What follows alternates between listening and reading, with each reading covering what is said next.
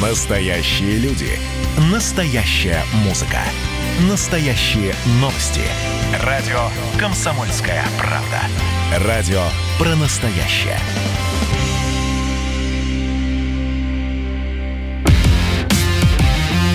Взрослые люди. Взрослые люди. Тут-то Ларсон, Валентин Алфимов и Влад Кутузов обсуждают, советуют и хулиганят в прямом эфире.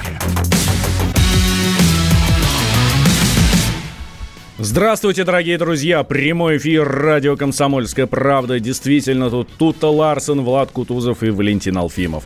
И еще Алиса с нами. Алиса, привет! Доброе утро! Алиса, какая И сегодня тоже. погода в Москве? Сейчас в Москве плюс 21. Пасмурно. Сегодня осадков не обещали. Днем до плюс 27 пасмурно. А вечером плюс 25 облачно с прояснениями.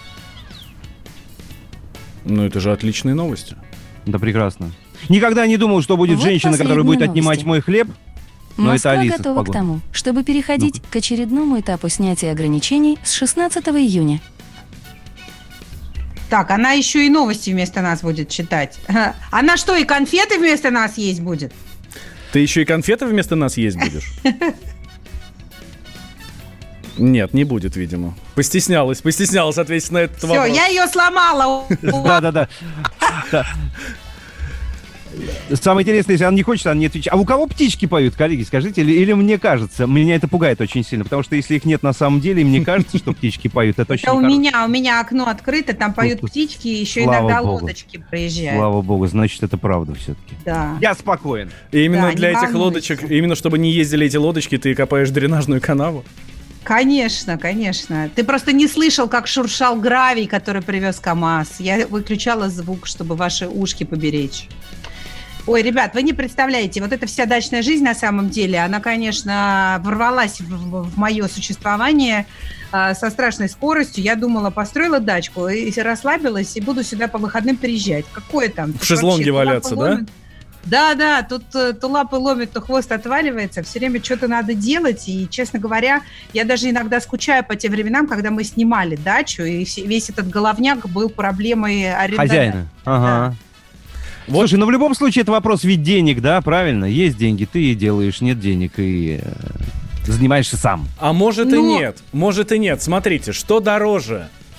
Купить, там, построить самому, да, или купить квартиру, или снимать квартиру, и, соответственно, или снимать дачу. Вот на каком-то определенном промежутке времени, сколько денег ты на это потратишь? Что сейчас выгоднее? Давайте как раз вот об этом и поговорим. Тем более, есть э, что обсудить. Какой Э, сложный выбор. А, То есть она продолжает с нами спорить до сих пор. Да. А, Так вот, смотрите. Включите ее, пожалуйста. Цена аренды жилья в России должна снизиться вслед за платежами по льготной ипотеке. Это заявление Владимира Путина. Э, Было совещание по вопросам реализации принятых мер по поддержке экономики и социальной сферы. Вот. И э, ну, Путин говорит, что стоимость аренды жилья должна сократиться вслед за размером платежей по льготной ипотеке под 6,5%. А это, соответственно, поддержит как людей, так и строительную отрасль. Вот. Вы знаете, мне кажется, как-то вот, э, мне кажется, многим сложно осознать вот эти цифры, что они могут пойти вниз, да, потому что мы привыкли, есть как бы вот две цифры, которые никогда не снижаются, а только растут вверх. Это цена на бензин и, э, собственно, аренда жилья. Да, Вот я бы- тоже подумала, Да? как эта цена должна снизиться, а чем это экономически вообще обусловлено? Почему она должна снизиться, если а, ну, есть большой спрос на аренду? Ну, слушайте, у нас получается много вопросов совершенно справедливых, на которые мы сами, поскольку не специалисты, не можем ответить, но специалисты у нас имеется как раз для этого. Эксперт рынка недвижимости Александр Саяпин с нами на связи. Александр, доброе утро. Доброе утро. Здрасте. Доброе утро. Александр, а давайте начнем вот с этого. Насколько вообще информация правдива, что цены на жилье, э, ну, на аренду, э, да- должны снизиться, снизиться и могут снизиться? Вообще такое почему? возможно? Совершенно И почему, да? правдиво, И больше того, она уже снизилась. Процентов на 15-20 цены на квартиры уже упали. Почему? А почему это? Спрос упал или почему происходит? А почему упали? Ну, а, я думаю, что причина-то очевидная. Во-первых, э, большинство людей, кто приехали зарабатывать на лето в Россию, в Москву, они не смогли приехать. как бы нет новых притоков. А во-вторых, большинство студентов сейчас перевели же на дистанционное обучение, и большинство студентов разъехались по домам, по, по регионам. Соответственно, как бы очень много квартир освободилось, и, естественно, спрос на них как бы снизился. Мгм. То есть, на самом деле, президент просто констатировал уже соверш- совершившийся рыночный факт. Но я, честно говоря, не слышал выступления, но как эксперт рынка недвижимости я могу это точно утверждать. Хорошо, а вот эта льготная А что- ипотека под 6,5%, она тоже играет свою роль? Цены на жилье, ну, это уже на собственное жилье, э, по идее, должны снижаться, правильно? А, Вы знаете, льготная ипотека, она, насколько я помню, предназначена только для а, нового жилья, то есть в новостройках. И в первую очередь предназначена поддержать застройщиков, потому что они оказались а, вдвойне невыгодном положении. А, Поэтому, как известно, если мы покупаем квартиру в новостройке, то ее нужно долго ремонтировать, а, не сразу можно получить, поэтому сейчас как бы конкретно вот эта вот ипотека и новостройки никак на рынок аренды не отразились. В будущем, в будущем, когда фонд э, рыночного жилья увеличится, как бы, да, это тоже повлияет на долгосрочное снижение такое. Но там оно будет несущественное, там 3-5%, я думаю. Но пока сейчас... А цены, а, а цены, а цены именно на покупку жилья как-то изменились э, в связи с пандемией? А, Вы знаете, вначале они а, подскочили процентов на 10-15, потому что, если вы помните, у нас был небольшой скачок валютный. А, Потом цены как бы остановились и даже немножечко чуть-чуть снизились. Почему? Потому что очень много сделок невозможно было совершить. У кого-то кто-то кто-то оказался в других регионах, не смог приехать, где-то не смогли зарегистрировать, потому что там были наложены ограничения на электронную регистрацию и так далее. То есть ну, лично вот у нас в агентстве очень много сделок э, просто заморозилось. Мгм. А скажите, вот по вашим наблюдениям, все-таки насколько вообще актуальна для россиянина тема а, именно аренды квартир? А, у нас а, люди что больше предпочитают? Жить а, в съемном жилье или все-таки там, ну, в любой ценой купить собственное? Знаете, это такой больше психологический вопрос. э, сложно сказать, потому что много и покупают, много и сдают. А, вообще, как бы нам свойственно традиционно, да, иметь свой угол, а, чтобы вот было вот мое, свое, там что-то. Но по- поскольку очень много сейчас развивается э, проектов корпоративных, очень крупных в разных городах, поскольку все стараются приехать в Москву учиться, получить образование, то есть как бы в Москве рынок аренды в Питере тоже процветает. Я не могу сказать, что как бы вот где больше, то есть в Европе явно больше аренда, да, у них это им это свойственно. У нас, наверное, все-таки люди стремятся купить свое жилье, но соотношение где-то 60 на 40.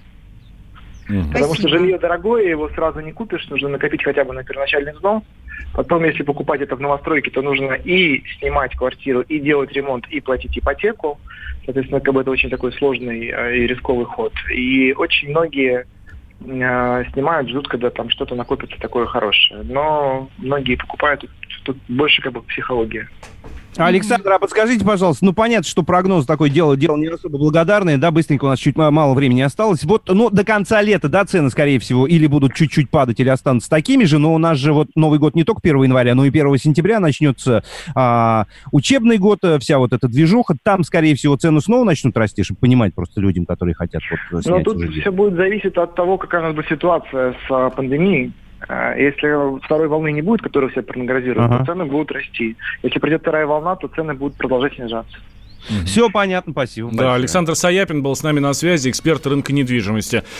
Дорогие друзья, вот нам тут Дэйв пишет, до середины июня платил за двушку 45, сейчас 60 запросили. И в связи с этим у меня к вам вопрос, уважаемые слушатели, и Дэйв, э, к вам, безусловно, в первую очередь. А что лучше, снимать чужое, для вас что лучше, именно для вас, или те же 60 отдавать за ипотеку, но уже за свою квартиру? Плюс 7 967 200 ровно 9702, никуда не переключайтесь. Летописцы земли русской к вам возвращаются. Я не буду там сейчас, не бойтесь, Роман, оппозиционно выступать. Ой, давайте про график. Послушаем. График, а все, что не по графику, нафиг, Нафиг, нафиг, нафиг. Да, да, да, да, да. Роман, меня, конечно, от вас потряхивает, прямо скажем, да? Не, ну вы же это сказали. Я просто пытаюсь понять. Роман, вы не пытаетесь понять, вы юродствуете. Не надо, пожалуйста, я вам делаю опять-таки замечание. Кашин-Голованов. Отдельная тема. На радио «Комсомольская правда». По будням в 9 вечера по Москве. Это позиция Олега Кашина из Лондона. А теперь э, Роман Голованов из леса.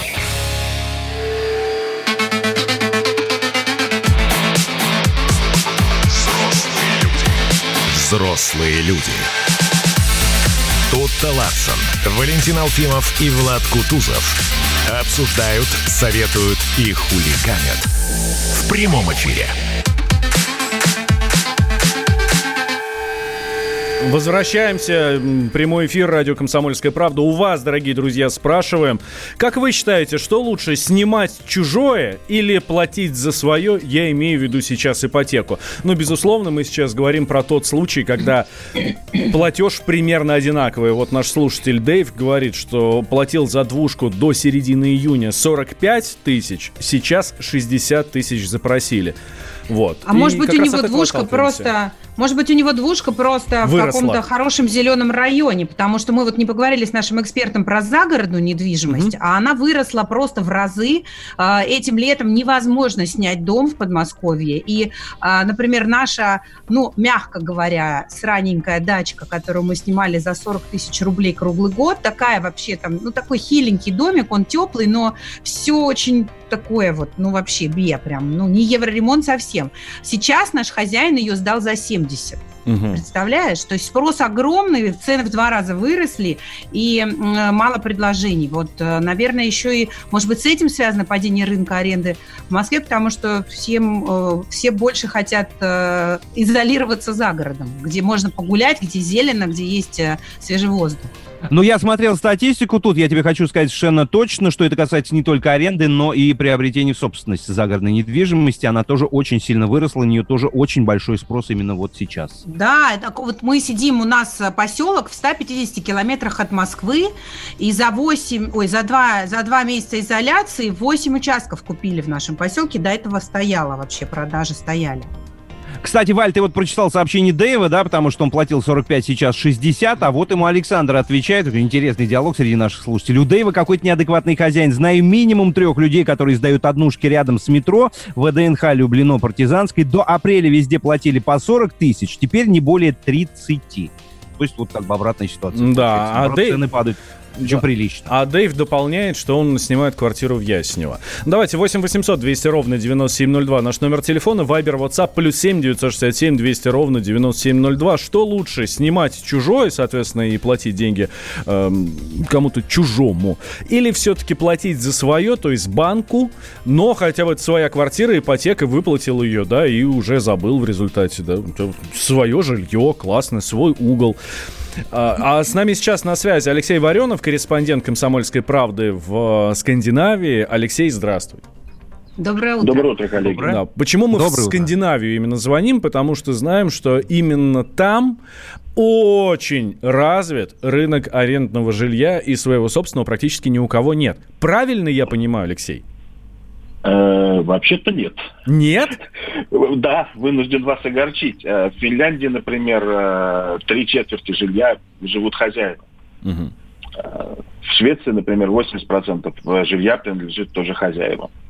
А вот как это все покупает? Это, как правило, покупается в долгосрочную ипотеку, да? Там на много десятков даже лет, насколько я знаю. Да, 50. да, да, да, потому что, да, так и есть. Когда платят дети, уже потом внуки, все, они продолжают закрывать всю эту сумму. Ну, быстрее, как правило. Ну да, заградитованность домашних хозяйств очень высокая. Это проблема здесь. Какой процент ипотеки? Вот Юрий тоже хотел спросить, тоже самый интересный вопрос. Ну, вот в Финляндии, например, вот он уменьшается. Вот я смотрел сегодня утром. а, В 2011 году он был 2,5, сейчас он ниже 1%.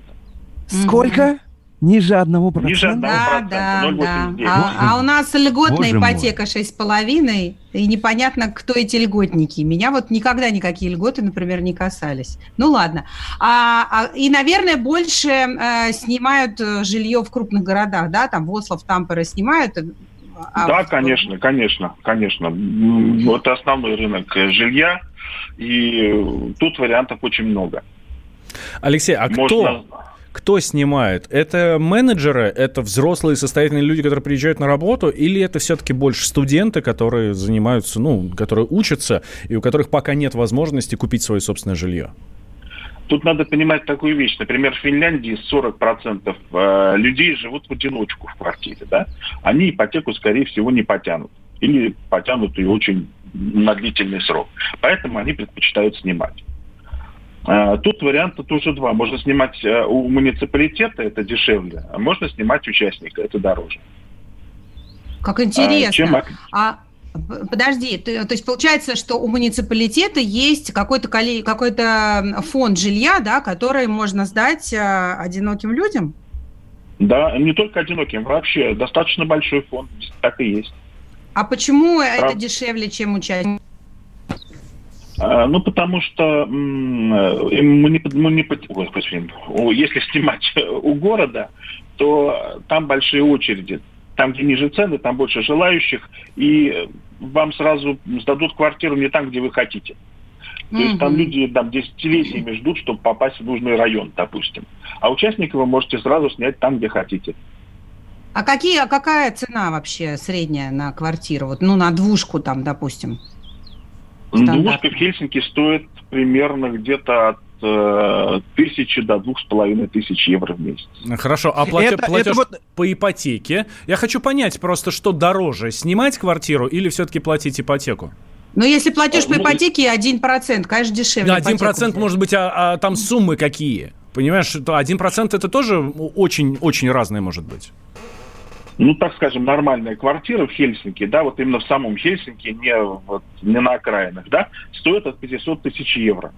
Вот, да, вот, вот понимаете, вот вы, вы жалуетесь, э, тут-то вот ты говоришь, что вот 0,89 и все такое, у нас 500 тысяч евро, это что-то очень крутое, элитное и, возможно, даже в Серебряном Бару частный Сейчас. Валь, секунду, Алексей, это вот 500 тысяч, 500 тысяч евро, но это условно говоря, если бы Хельсинки было Москвой, и, и это было в пределах Садового кольца, я правильно понимаю? Просто Хельсинки не очень хорошо знаю. Ну. Нет, нет, это, так скажем, э, третье кольцо, вот юго А, то есть ну, это престижные я районы, понял. то, что у нас называется я понял. районы. То есть 500 Потому тысяч что, например, евро, ну да, понятно. Угу. Соседний Эспо, например, город Спутник, да, там, например, цены как Хельсинки, хотя это далеко от центра. Ну так что, что дороже, снимать или все-таки платить ипотеку? В долгую, в, в долгую, конечно, лучше покупать если играть в долгую. Но учитывая мобильность населения, предпочитают снимать. Угу. Потому что квартира все-таки это привязка, и это большая финансовая привязка, потому что помимо вот этих вот платежей э, надо платить за амортизацию, за содержание дома на содержание даже улицы, если это отдельно стоящий дом. Так что там натекают хорошие суммы на самом деле. А у меня вопрос еще. Вот э, ты сказал, что... Ой, у меня комар тут какой-то летает. Ты сказал, что э, э, многие финны живут в, э, в одиночку в квартире. А почему так? Ну, вот, вот так, такая у них... Э, так сложилось. Это особенность менталитета или, или там, не знаю, какой-то да, процент? На, на, на, наверное, да. Наверное, то есть им, да. это, им кайфово, да? Это не то, что они прям вынуждены жить в одиночестве, это их личный выбор, да? Да, конечно, они могут встречаться, ходить друг к другу в гости, допустим, там пары, но Угу. Дети стараются жить отдельно от родителей. Например, дети часто вот э, встают в очередь на социальное, школьники встают в очередь на социальное жилье, чтобы к тому времени, когда они, э, их, чтобы их очередь подошла к тому моменту, когда они закончат институт и смогут идти от родителей. Не закончат школу, смогут идти от родителей. Да, ну, Алексей. комфортнее. Алексей, спасибо большое. Алексей Варенов, корреспондент «Комсомольской правды» в Финляндии, был с нами на связи. Ну вот э, видишь, э, а все равно получается, что э, все равно получается, что выгоднее все-таки ипотеку брать.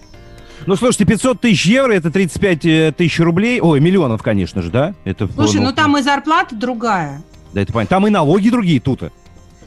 И это плата да. за содержание тоже совершенно другая. Итак, давайте делаем сейчас небольшой перерыв. Алиса, Алиса, поставь нам, пожалуйста, песню группы Би-2 «Пора возвращаться домой». Включаю Би-2 «Оксимирон». Песня «Пора возвращаться домой». Осторожно, детям лучше этого не слышать. Вы уверены?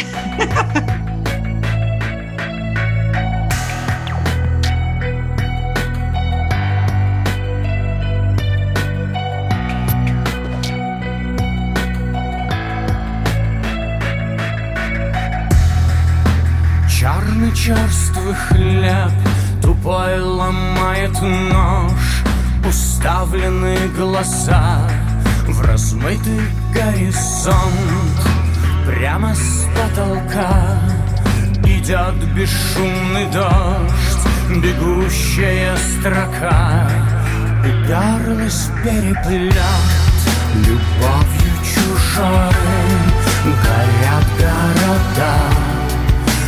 Извилистый путь Затянулся петлей Когда все дороги Ведут в никуда Настала пора Возвращаться домой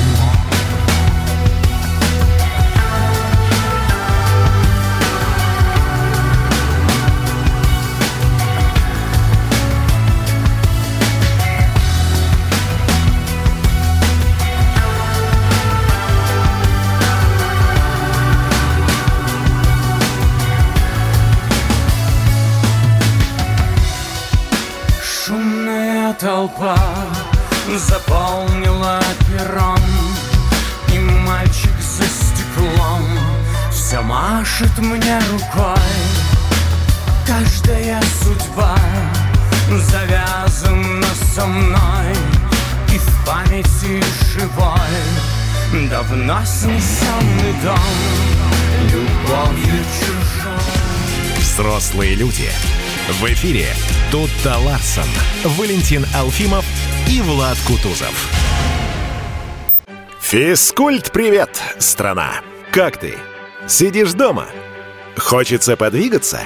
Мастер спорта, фитнес-эксперт, автор книги «Хватит жрать и лениться» Эдуард Коневский расскажет, как не набрать лишние килограммы в изоляции, как правильно заниматься фитнесом в домашних условиях, может ли спорт быть опасным? И как сделать его полезным. О здоровом образе жизни актуально, но не навязчиво. Не ленитесь, подключайтесь. По субботам в 10 утра по Москве. На радио «Комсомольская правда». Взрослые люди. Тутта Ларсон, Валентин Алфимов и Влад Кутузов обсуждают, советуют и хулиганят в прямом эфире. Действительно, возвращаемся в прямой эфир радио «Комсомольская правда». Давайте про кино поговорим. Ну, не в том плане, что про кино, про киноиндустрию, да, а про кинотеатры. У нас же снимают, у нас сегодня вся программа проходит под знаком того, что снимают последние ограничения, открываются веранды летние в ресторанах, можно действительно пойти посидеть в кафе. Да, вот ты, кстати, отдохнуть. Валь, ты, кстати, сказал про кино, не про киноиндустрию, а про нее вообще можно говорить сейчас? Она, она все еще существует? Она Вот- есть? Она, да, это что вообще? Она, она как бы осталась еще с нами или все-таки уже... как- Видишь, о- даже Оскар отменили. Да, перенесли на чего там, куда? На 21 год, да? На Мгм. осень, по-моему, я не помню сейчас. Ну, в общем, перенесли. Какой облом.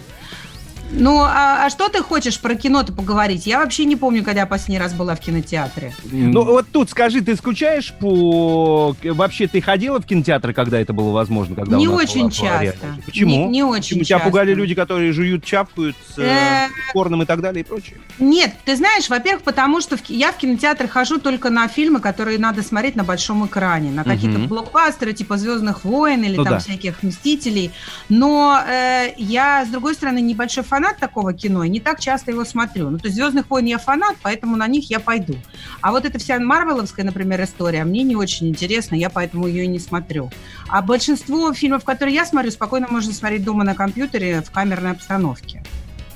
И, ну и поэтому я лучше куплю фильм и посмотрю его дома, там с, с бокальчиком вина э, на, на любимой кушетке э, с пармезанчиком, чем куда-то пере... Ну, то есть для меня выход в кино это какой-то напряг, это не выход-выход. Потом Хорошо. детей некуда девать обычно. Ну, а с собой их взять, не? Ну, э, а с собой детей в кино, это уже дети пошли в кино, а не я. Кстати, да-да-да. Ты Понимаешь? пошел вместе с ними, ты вместе с ними, Да. да, за- заодно, потому что девать некуда. Валя, а ты чего, как? Ты скучаешь по походам в кино? Не то чтобы я сильно скучаю, но поход в кино для меня это событие. В том плане, что я действительно получаю от этого удовольствие. Я на два часа вы- выключаюсь из жизни, погружаюсь вот туда, вот в кино, и вот у меня все хорошо. Я наверное, так же, как и тут, а, больше люблю смотреть в кино фильмы, которые надо смотреть именно в кинотеатре, на большом экране, с выключенным светом, с хорошим звуком и так далее. Но, с другой стороны, там, например, все фильмы Тарантино я стараюсь смотреть в кинотеатре. Хотя совершенно спокойно можно, Согласна. можно посмотреть его нет, и дома. Нет, не ну ты что, Тарантино, это картинка просто, это такой сок, это вообще ты не увидишь дома этого никак. Ну. Это, это тоже блокбастер отчасти, который, качество которого только на большом экране и при хорошем звуке можно понять. Ну давай, Влад, про Просто- себя рассказывай. А, Не, я пока вас слушал, я пришел вот к какому выводу. У меня в последнее время было очень, ну, в последние годы, так сказать, в крайние годы, окей, была несколько, одна претензия большая к э, производителям э, хорошего кино, ну, в первую очередь, блокбастеров. То, что фильмы что-то стали делать по 3, а то и по 4 часа. Ну, хорошо, по 3, по 2,50. Это очень долго. И когда ты смотришь такой фильм, ты понимаешь, что 50% можно было просто вырезать. Какие-то непонятные лирические отступления не нужны. Такое ощущение было, что просто есть бюджет, который нужно как-то вот определить Освоить. туда, да, да, освоить, конечно. И теперь, как мне кажется, они немножечко подсожмутся в плане финансов, в плане денег, и наконец-то станут выпускать вменяемые фильмы, которые будут длиться традиционные полтора часа. Всем будет хорошо. Но смотрите, с завтрашнего дня в России могут начать работать кинотеатры. И у нас на эту дату даже уже запланирована крупная премьера. Это картина Кристофера Нолана «Довод». Но большинство студий сомневаются, насколько вообще целесообразно сейчас начинать работу. И готовы даже переносить открытие на несколько месяцев. Может быть, даже на год. Ну, в смысле, на следующий год. То есть, ну, на полгода, да? Почему? Потому что совершенно жуткие санитарные правила. А, И потому что и- и- э, что выводить в прокат? Что сейчас есть такого нового, чтобы показать и привлечь зрителя? Ведь ничего действительно, ты, вы очень правы, ребят. Ничего очень хорошего стоящего в последнее время не появлялось. А вот, кстати, никто не помнит, там какие, прости, тут, там какие правила в кинотеатрах посещений, когда вот они откроются? Это как на стадионах, 10% заполняемости, или там один через три, или как все Один через три, социальное расстояние и все такое. Ага. Ну, то есть билеты точно должны в три раза подорожать, получается. Хотя, с другой чтобы- стороны, ну, не знаю, я, честно говоря, может быть, я не попадаю на такие сеансы, но когда я хожу в кино, ну, дай бог, из, не знаю, там, 500 местного зала, ну, заполнены, ну, мест 20-30. Согласна, да. Я Ой, тоже- слушай, Валь, потому, потому что ты ходишь в субботу на 16, а я хожу в понедельник на 11, понимаешь? И поэтому у меня например, все 5 человек сидит и прекрасно, и никто не мешает. Слушайте, подождите, но на вот но, на Нолана надо идти на большой экран смотреть. Ты меня вообще сейчас ошарашил. Это совершенно мимо меня прошла история. Я фанат Кристофера Нолана, и теперь сижу и лихорадочно думаю, где в моей деревне можно сходить в кино. А, я тебе могу посоветовать, знаешь что, недалеко от... Я тебе потом скажу, где это. Кстати говоря, интересная история. Вот как называется правильно? Есть ли название у а, кинотеатра на открытом, на свежем воздухе? Как ты их называют? Ну, ну, не суть важно. В общем, когда ты приезжаешь на автомобиле, стоит большой экран, HD причем, и он может работать в любую погоду, в любой дождь. Вообще не важно, что происходит там на небе. Ты в автомобиле настраиваешься на определенную частоту, тебе говорят там циферки, В смысле, на настраиваешь радиостанции своей? да, да, да, Ага. да, настраиваешь FM-приемник, ну, аудиосистему в машине, и все, у тебя звук в машине, а смотришь ты вот через окошечко на экран. Главное И в, это- в просто- этот момент со своей любимой не пересесть на заднее сиденье. А, Ну, то тогда кино мимо пройдет. главное перебраться оттуда на передний. Подожди, а смотришь ты через лобовое, да, получается? Ну да, да, да, да, конечно. Ну, не Ну, знаю. возможно, боком как-нибудь можешь встать и открыть, если солнышко, если нет осадков. Нет, если бы у меня был кабриолет, и можно было опустить э, Можно и вверх, так. да, а у тебя нет? так У тебя нет, признайся нам, у тебя нет кабриолета? Нет, у меня есть тачка. Тоже неплохо. Двухколесная. Тоже неплохо. Можно и на ней. Смотрите, я тут у наших слушателей хочу спросить, а Давайте. кино в кинотеатре или все-таки дома? Вы расстроитесь, если закроются кинотеатры, или ничего страшного для вас в этом нет? Плюс 7 967 200 ровно 9702. Это номер Вайбера и Ватсапа для ваших сообщений. Мы Надо связались... сказать, что... Да. Да, а, прости. Ну, Я хотел сказать, Кого-то что мы, да, да? хотел Ага. сказать, что мы связались с Тимуром Джафаровым, продюсером, режиссером, главой кинокомпании Team Films, и вот он говорит, что люди все равно будут ходить в кинотеатры, даже несмотря на все вот эти запреты, ограничения и так далее. Зритель, конечно же, вернется в кинотеатр. То есть зритель, конечно же, хочет вернуться в кинотеатр, потому что поход в кинотеатр – это некое социальное про- проведение времени. С другой стороны, это же тоже было, когда, когда появились видеомагнитофоны и видеокассеты, что все, кино будем смотреть только дома на телевизорах. Это несколько разное проведение досуга. А, Одна история. И сейчас больше вопрос, не, не придут ли люди в кинотеатры. Они однозначно придут, однозначно будут их посещать и однозначно желать этого.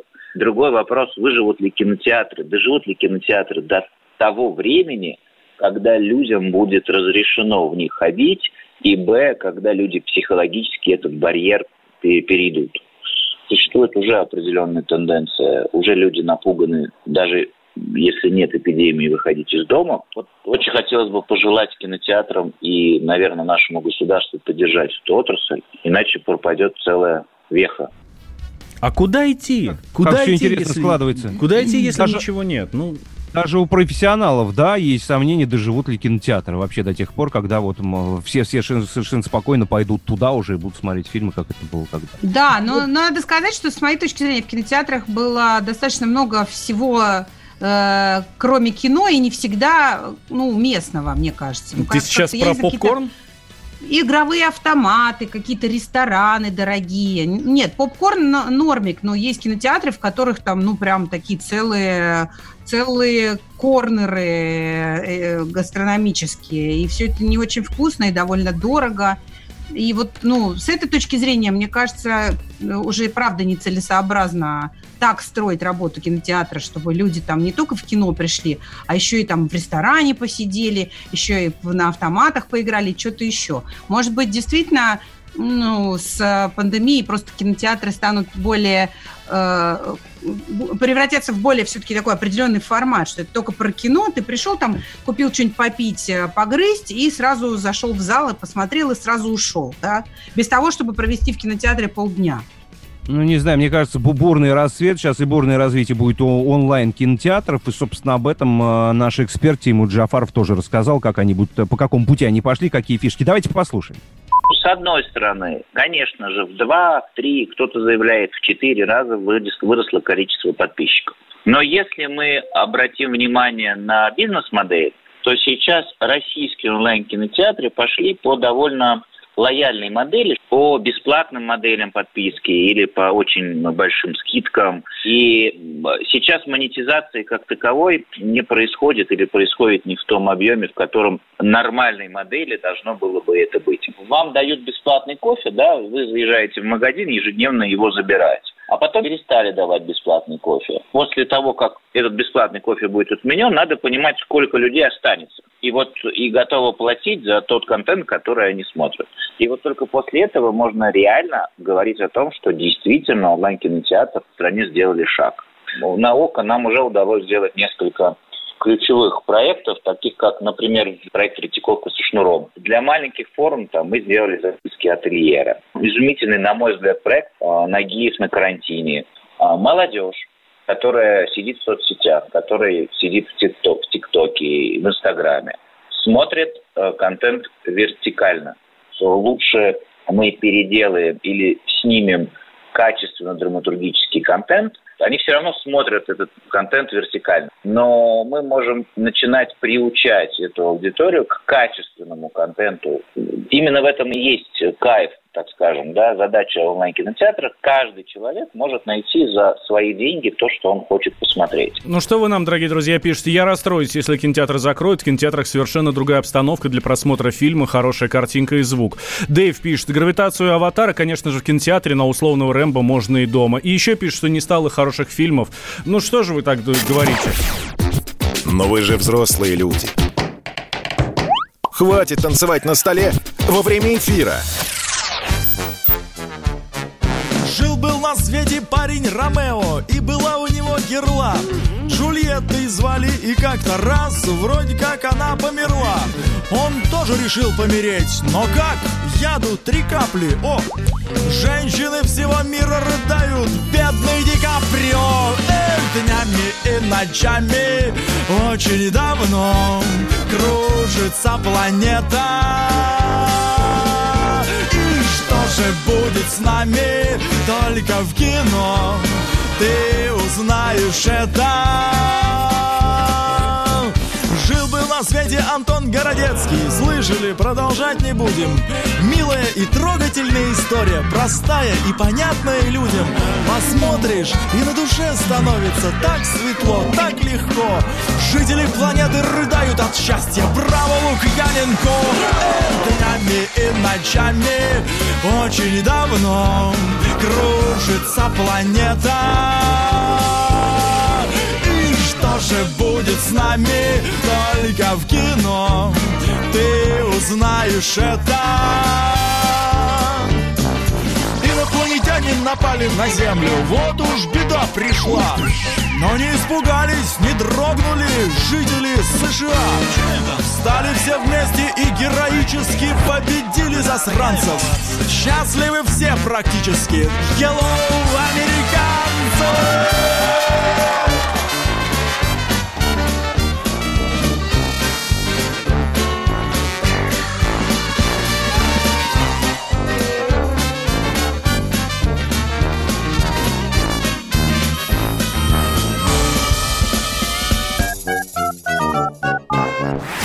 Радио «Комсомольская правда».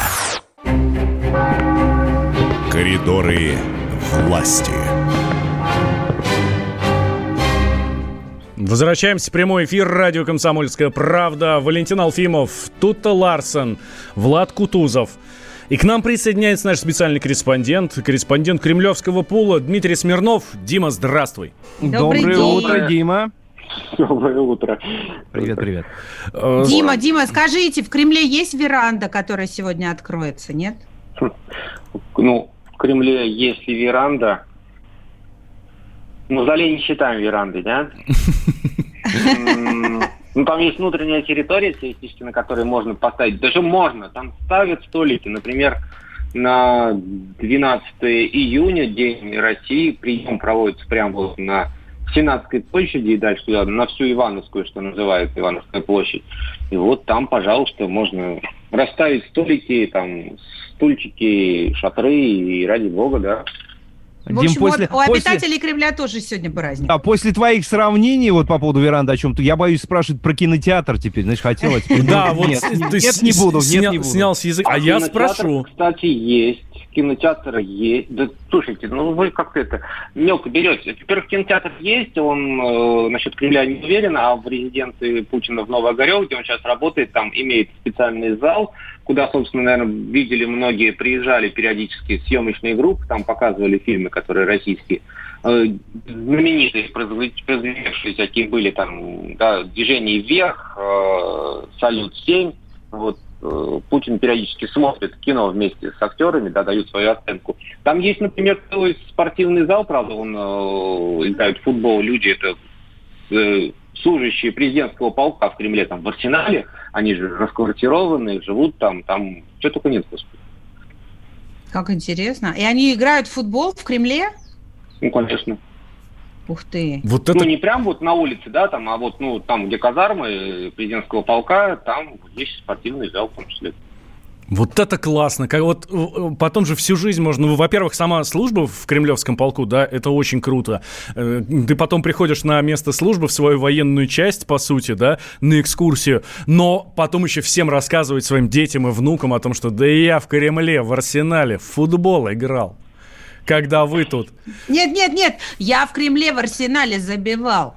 Ну, или так, или так. Да. Смотри, Дим, что пишут? М, Пишут, что Владимир Путин опробовал новый формат общения, которого до сих пор не существовало. Видеоконференция. Да. Что? Что? Что? Это я и пишу, да. Да. Ты да, про да, да, да, да. телепатию? Ты про телепатию сейчас? Дим, о чем речь? А Расскажи, пожалуйста, подробнее. Ну, там любопытная история, потому что раньше мы, мы видим такую, во-первых, за два последних месяца видим победу а, технологий над всем остальным, когда, например, э, в режиме самоизоляции президент стал проводить мероприятия в формате вот этой конференции. Сначала первыми глубоко и свободно вздохнули губернаторы, которым из Владивостока или Калининграда не надо было лететь в Москву, да, для того, чтобы провести доклад президенту. А Потом расширили это, поняли, что можно провести вообще конференции целиком там. И недавно мы видели там с волонтерами встречу, да, из которых из разных регионов люди рассказывали Путину о своей работе. А вчера мы, мы, они, вы, мы, наша страна шагнула еще дальше. И, собственно, мы видели такую мини-прямую линию, по большому счету, когда губернаторы, министры и люди из своих домов, там, дворов, диванов на одну конкретную локальную тему, это меры поддержки социальные, они рассказывали Путину, как что где обстоит. Ну вот, я никакой разницы между прямой линией, исключением там разве что длинных подводок корреспондентов телеканалов, не увидел. Вот. Сейчас мы такое освоено. Я думаю, что это будет процветать и побеждать дальше, почему бы и нет, раз удобно. Слушай, ну правильно я понимаю, что ну, это действительно любой желающий может, ну, со своей проблемой, естественно, может пообщаться напрямую с президентом, и президент прямо при нем вставит втык губернатору, там, главе района муниципального или там еще кому-то. Ну, насчет любой желающий, я сейчас скажу тебе да, ты мне скажешь, а как туда попасть.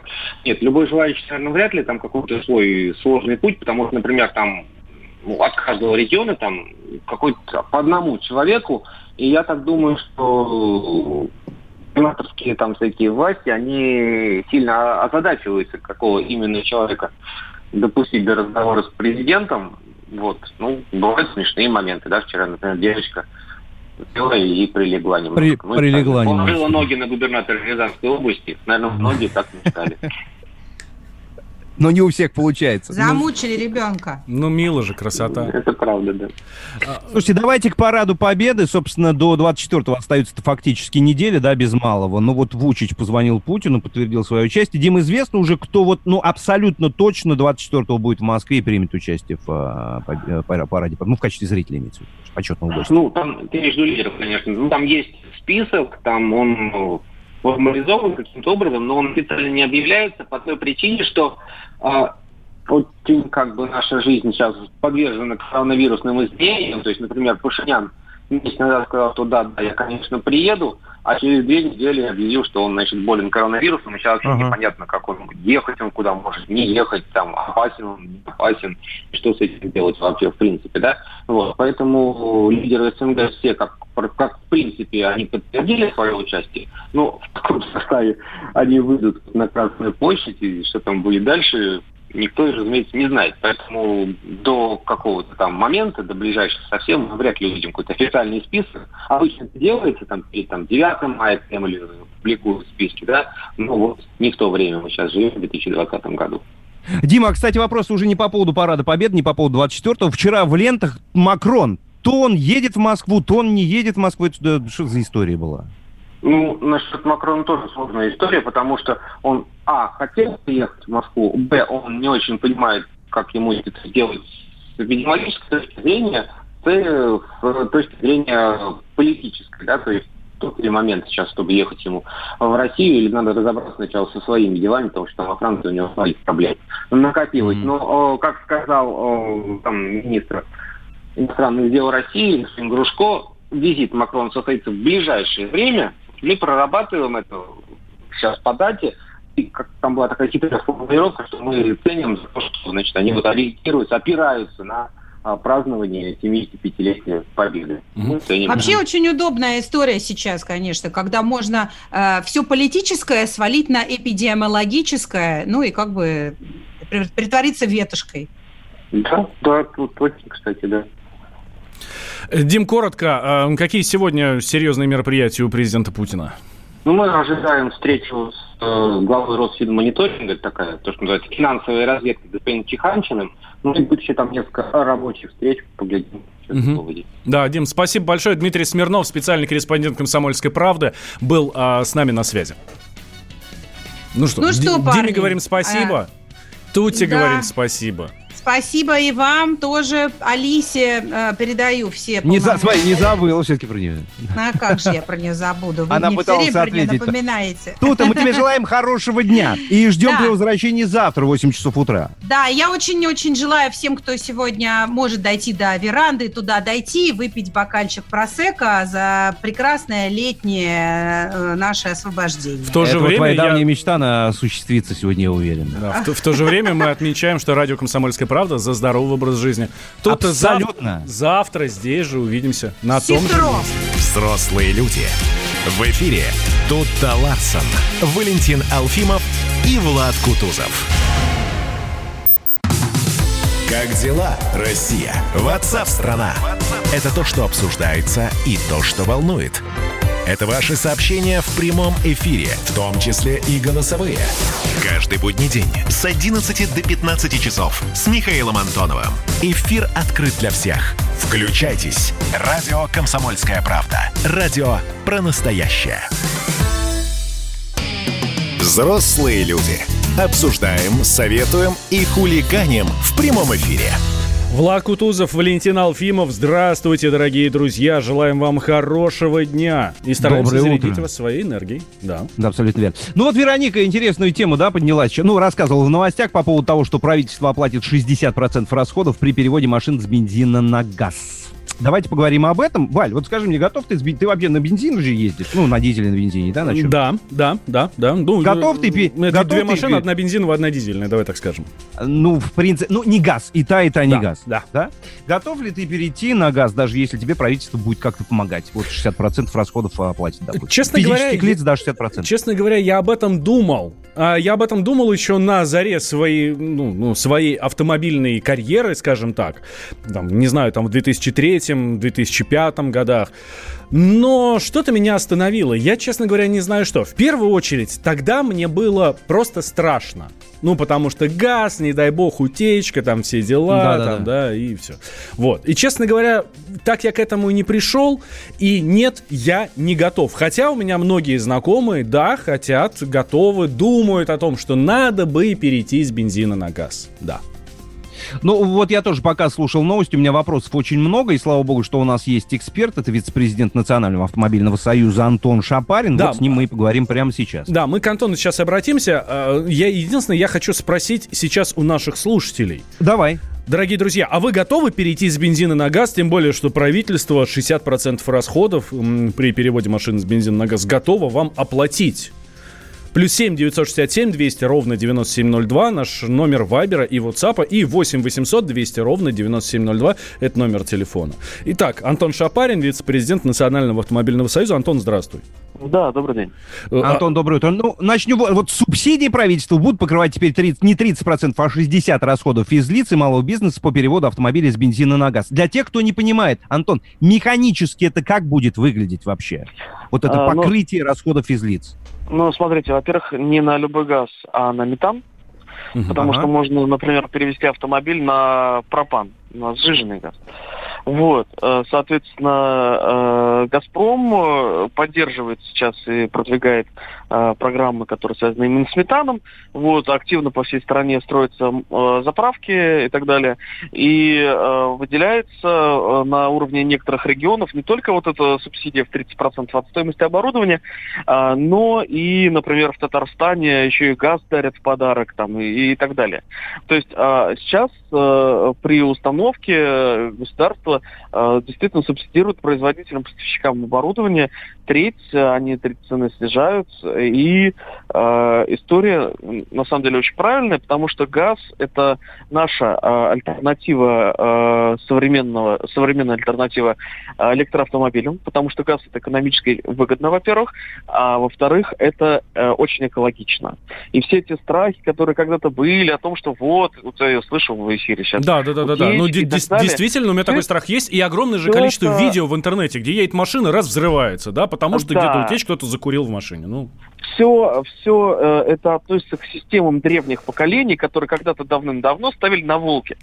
Сейчас э, э, любые современные газовые системы там, четвертого поколения это абсолютный хай-тек, это э, на самом деле э, практически не снижается мощность автомобиля и так далее. То есть считанные проценты, мало кто замечает вообще перевод, но, например, э, сливаешь масло с автомобиля, оно сливается чистое. Да, как, как залил, так и слил. А, выхлоп точно так же э, достаточно чистый и так далее.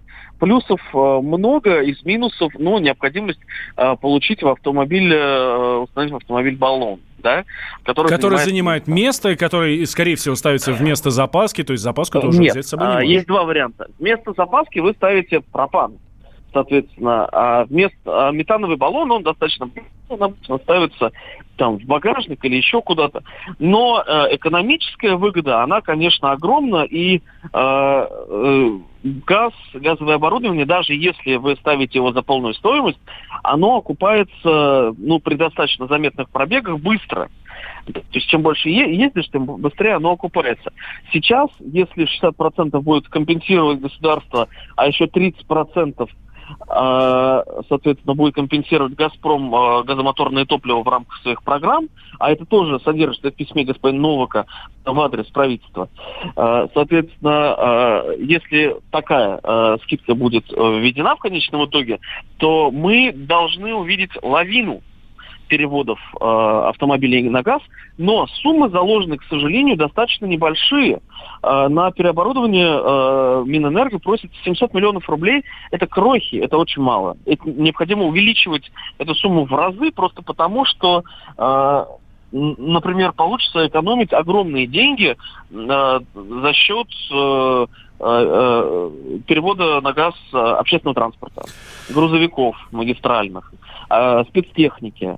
А я уж не говорю про там э, личные автомобили, которые личные, конечно, переводить на пропан, потому что пропана вы кладете э, тороидальный газовый баллон вместо запаски и вполне себе беспроблемно э, эксплуатируете. Вот. Так что В общем, убедил. Я Убедил. Всеми руками за. Я понял. Спасибо большое, Антон. Антон Шапарин, вице-президент Национального автомобильного союза. Убедил. Хорошо. Да, это полезно со всех сторон и еще достаточно дешево. Стоит подумать. Ты будешь думать, Влад? Нет, я пока не готов. Я ортодокс в этом плане. Бензиновый ортодокс. Я еще в прошлом году хотел поставить ГБО, пишет нам наш слушатель, но жена зажала 39 тысяч рублей. Теперь не отвертится. Вот, Ты... Валь, кстати, по поводу денег, мне прям вот пару слов скажу. Ты понимаешь, если у человека машина... Ну вот кто-то конкретно решил перейти, перейти с бензина на газ, если машина стоит условно 500 тысяч рублей, это одна история, а у кого-то за 5 миллионов. Вот, э, не знаю, пойдет да. ли этот человек переделывать, ставить газовые баллоны и так далее и прочее. Непонятно. Но вы же взрослые люди. А деньги тратите на всякую ерунду. Георгий Бофт. Политолог, журналист, магистр Колумбийского университета, обладатель премии «Золотое перо России» и ведущий радио «Комсомольская правда». Авторскую программу Георгия Георгиевича «Бофт знает». Слушайте каждый четверг в 17.00 по московскому времени. А что такое деньги по сравнению с большой геополитикой? Мы денег тут не считаем.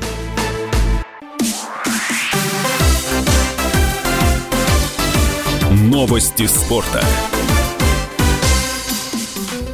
Да, возвращаемся. Прямой эфир. Радио «Комсомольская правда». Влад Кутузов, Валентин Алфимов и Андрей Вдовин, наш спортивный обозреватель, к нам присоединяется. Андрей, здравствуй. Физкуль, привет. А, в, привет, перед, Андрей. Перед тем, как мы начнем обсуждать спортивные новости, я бы хотел рассказать такую совершенно удивительную историю, очень интересную. Три футболиста «Спартака-2» Николос Кутателадзе, Малкольм Баду и тот самый Андреа Романьоли, э, который там несколько лет назад пришел в «Спартак», прибыли в Россию через границу Финляндии на велосипедах. Пешком нельзя, на машине нельзя, а вот на велике можно. То есть, представляете, такие... Это типа ту... обходными путями как бы, да, Такие зашли? туристики с рюкзачками. Ну, красота, конечно. Понятно, что они до Москвы не ехали на велосипедах, но границу Финляндии и России пересекли именно на великах. Класс! У кого какие тренировки, вот видите? И тишина. Андрей? И тишина. Андрей, Андрей с нами? Андрей нет? у нас Андрей пропал. У нас... Кстати, я открою маленький секрет. Андрей в, Андрей в Крыму. Вот, он буквально, А-а. да, э, где-то недалеко от Арины Шараповой, поэтому вчера он у нас не выходил в эфир. Вот, а сегодня... Слушай, может быть, они сейчас как раз встретились и начали общаться Да, и Андрей, нас и Андрей подумал, ой, да ну их, ладно. Да-да-да, ты что там, да. в принципе, ничего да. пока не происходит. Да. да Давайте про деньги, про деньги, да, у нас же тут старт, э, ну, возвращается чемпионат России по футболу, а, точнее, российская премьер-лига, все остальные лиги доигрывать не будут, ни молодежный чемпионат, никакой другой, а только российская премьер-лига будет доигрывать. И вот за это время карантина, за время остановки, российская премьер-лига потеряла 61 миллион евро. А, а, и, а, или нет? Это все-таки, я смотрю, цифры за 18-19 год. А, так, с нами Андрей Вдовин. Андрей, здравствуй. Ты вернулся к нам? Да. А, да, а то мы уж я... испугались, что ты и Карине Шараповой ушел в гости, и все. Или она к тебе, да? Нет, мы еще... вот остались тут без спортивных еще новостей. нет, ну... нет, нет, я с вами, я с вами, да. А, Андрей, давай про, а, для начала про наш чемпионат. Тут говорят, что российская премьер-лига стала самой убыточной среди всех европейских э, турниров футбольных. Это что, у нас такой бизнес такой, у нас менеджмент такой, да, кривой получается? Ну, у нас футбол, не, ну, Валь, да, давай откровенно, да, у нас футбол все-таки это не бизнес. Как да, сказал это... Леонид Слуцкий, у нас вообще не футбольная страна. Ну, я бы не сказал, что не футбольная страна, но футбол все-таки это не бизнес, да? Почему? Потому что все-таки мы, э, наши клубы не зарабатывают деньги, это, в общем, далеко не секрет. Э, не зарабатывают почему? Потому что э, нету большого телевизионного контракта. Все-таки самый большой э, доход э, клуба получают от телевидения, от продажи телевизионных прав. У нас нету культуры смотрения платных каналов, платных спортивных каналов.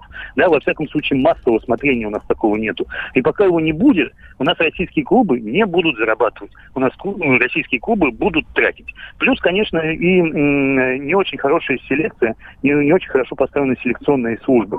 Да? Нет у нас культуры у клубов, такой массовой культуры, покупать игроков задешево, продавать их задорого, как, допустим, это делают в Голландии. Угу. Хорошо, э, давай тогда про, эм, про посещаемость, потому что где-то я тут видел новости, что якобы 30% на стадионы все-таки пустят. Пустят или нет?